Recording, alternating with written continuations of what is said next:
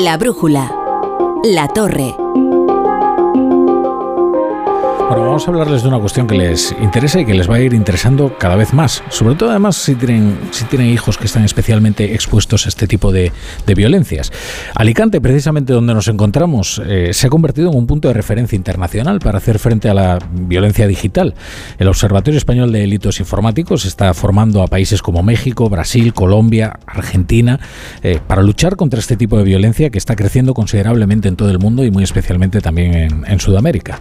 El equipo de expertos de, Alicante pretende implantar el mismo modelo de las oficinas de atención primaria a las víctimas de violencia de género digital, que ya está funcionando en localidades eh, de la comunidad como Elda o como, como Elche. ¿A qué nos referimos cuando hablamos de violencia digital? Hablamos especialmente del ciberbullying, de los delitos de odio y con mayor intención, con mayor atención a la violencia de género, que es la que más casos eh, está registrando actualmente, sobre todo en zonas de, América Latina. Por este motivo, el, el Observatorio Español de Delitos Informáticos va a asesorar y a formar estos países para que puedan contar con métodos tecnológicos eficaces que detecten estos problemas eh, a tiempo. Escuchen esta información de Lucy Güenza. El mundo ha cambiado y se ha hecho más digital que nunca y con esos cambios también se ha incrementado el número de delitos que se cometen a través de Internet. Y para analizar, estudiar y prevenir esos delitos nació hace seis años el Observatorio Español de Delitos Informáticos, OEDI. Desde su inicio trabajan con todo tipo de organismos, tanto públicos como privados y en cualquier lugar del mundo, a través de universidades, administraciones y cuerpos de seguridad con los que colaboran. Y es que la falta de medidas y diferentes jurisdicciones crean vacíos legales en algunos aspectos la tecnología va por delante de la legislación, por lo que las medidas de protección se aplican una vez sucedido el incidente. Y es que los delincuentes informáticos son heterogéneos como la sociedad y no conocen fronteras como Internet, por lo que se hace más valioso todavía un servicio como el que ofrece OEDI ante el incremento de estafas, suplantación de identidad, fake news o infoxicación y sobre todo violencia digital. Y es que es frecuente la intrusión de software espía en dispositivos móviles de las víctimas o el robo de fotografías personales de los teléfonos móviles de las mismas. Estos son algunos de los delitos que se constatan a través de los informes periciales que realizan los técnicos del OEDI. Otro dato relevante es que el 56% de las víctimas que han recurrido a este recurso tienen edades entre los 26 y los 40 años y el 77% de las víctimas de violencia de género digital atendida es de nacionalidad española y sus agresores son mayoritariamente sus exparejas. Bueno, para entender este fenómeno y cómo se lucha contra él, está con nosotros en este auditorio provincial de Alicante Salvador Samper Alenda, que es el presidente y fundador del Observatorio Español de Delitos Informáticos. Salvador, ¿qué tal? Buenas tardes. Muy buenas tardes, gracias por recibirnos en vuestra casa. No, gracias a ti por, por, estar aquí. Oye, mm, la primera pregunta es obvia, ¿qué es exactamente la violencia digital? Es decir, ¿cuál es la frontera que existe entre lo que podría ser la libertad de expresión, por desagradable que sea, eh, de, un fenómeno que, que efectivamente puede causar graves daños. Bien, bueno, pues resulta muy interesante porque al mismo tiempo que estamos eh, trabajando y compartiendo información en este espacio, tenemos que entender que este espacio va a generar más contenido. O sea, tenemos el directo, tenemos los podcasts, tenemos información online, que hay gente que al otro lado del globo, si no accede por FM, puede estar escuchando la brújula. Hmm. Eh, ¿Qué cuestiones son las que tenemos? Pues tenemos que la violencia sería el eliminar, por ejemplo, al medio de comunicación ciberatacándolo, infoxicando eh, con información falsa, sería una prolongación de la violencia física trasladado a la digital, en un medio de comunicación, por ejemplo, al periodista, a la ah, periodista. Sería el sabotaje por otros medios, ¿no? Por utilizar el lenguaje bélico. Sería una prolongación de la violencia física. O sea, eh, ¿cuál es el medio actualmente que los delitos tienen un aumento exponencial y que, y que en mayor grado se producen? A través de Internet. Un tirón de bolso se produce menos rentable porque es más fácil utilizar phishing, campañas donde la gente clique y acceda pues, a algo que cree que su banca online y no lo es, y le roben el dinero en la cuenta, o para poder eh, insultar, amenazar, acosar a una mujer, también es una prolongación de, la agresión física, que sería el acoso, la suplantación de identidad, ah. eh, la instalación de software espía. O sea, tenemos que entender que hay muchas aristas, pero que no solo las víctimas, está claro que se ven especialmente dañadas por la condición de víctima y vulnerabilidad, pero tenemos una manera muy transversal de poder trasladar la violencia física a los medios digitales. Mm, claro, porque hay, hay violencias que en la vida real nos parecen completamente inaceptables y tenemos asumido como algo terrible y sin embargo somos mucho más permisivos con ellas, ¿no? En, si se producen en el ámbito digital, ¿no? Demasiado permisivos. De hecho, eh, somos en general demasiado permisivos con muchísimas cuestiones. Y de hecho quiero también recalcar la vulnerabilidad de las personas que nos han acompañado durante toda la vida. Vamos a hablar de las personas mayores de edad, pueden ser jóvenes de espíritu, ¿vale? Somos todos jóvenes de espíritu, pero ahora no podemos abandonarles. Entonces es una forma de dejar desatendidas a personas que no les podemos decir se cierra su banco en esta localidad, usted ya no tiene ninguna solución más física, usted se instala la aplicación y usted se las apaña. Hable con sus hijos y que le instale la aplicación. Bueno, ¿y usted qué sabe si yo tengo hijos, si no tengo hijos o, si yo sé utilizar o no sé utilizar los mecanismos digitales? Y para más INRI, elevémoslo, es que mi desconocimiento me va a exponer a un tanque de tiburones. Yo mm. voy a estar dentro de Internet donde cualquiera me puede estafar.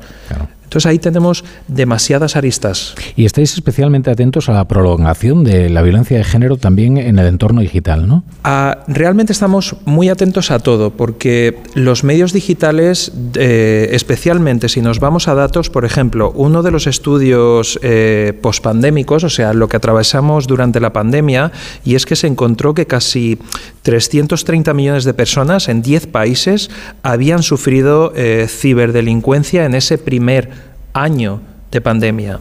Y lógicamente eh, hay una serie de, víctimas incipientes que fueron, en este caso, eh, mujeres, niñas, jóvenes también, en este, encuestadas por la Worldwide eh, Web Foundation.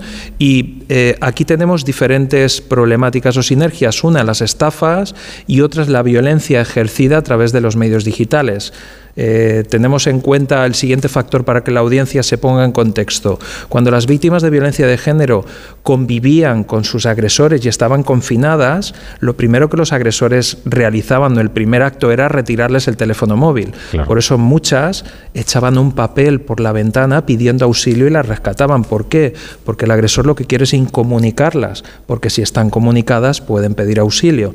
Y también es un símbolo de libertad, el estar conectados y el ser libres en, los medios digitales, también es una prolongación de la libertad. Claro.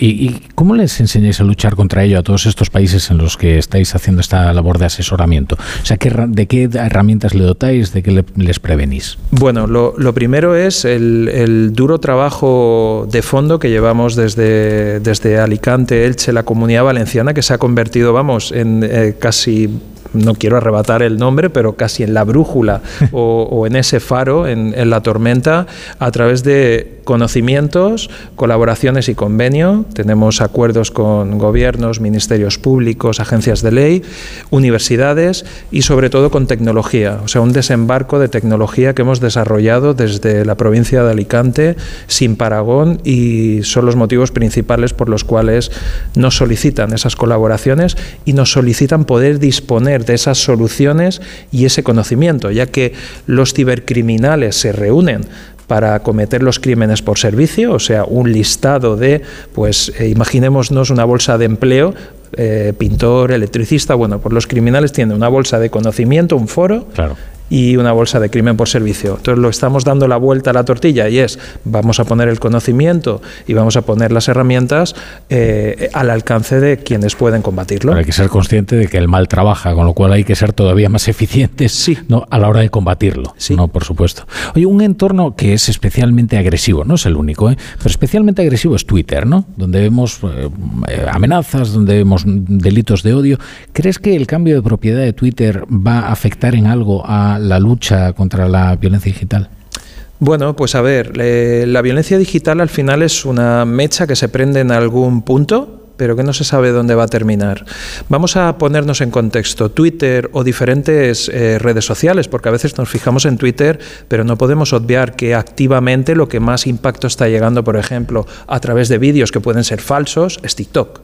Sí. Y la Guardia Civil, por ejemplo, fue criticada por estar en TikTok. Es que las fuerzas y cuerpos de seguridad del Estado también tienen que estar en TikTok. O sea, que esa crítica tiene que entender la gente también, y es que las fuerzas y cuerpos, los organismos, tienen que estar muy cerca de la gente, porque la gente quiere cliqueos instantáneos. O sea, si eh, una persona tiene que irse a un formulario de otra web para eh, realizar una denuncia, muchas veces lo dejan estar. Hmm. Si hay un mensaje directo en Instagram, si hay un mensaje directo en TikTok, las fuerzas y cuerpos de seguridad del Estado lo reciben directamente. Entonces, sin desviar la pregunta que me has comentado, Twitter es una de las aristas o uno de los puntos que si no tiene eh, el órgano decisor, actualmente es Elon Musk, y ha decidido que por la compra sea su casa, hmm. de, algún, de alguna forma. La ha verticalizado, digamos. Su casa empresarial. Entonces, eh, toda acción eh, va a tener una reacción. Así es que mm, creo que la mejor fórmula es tener comités éticos adecuados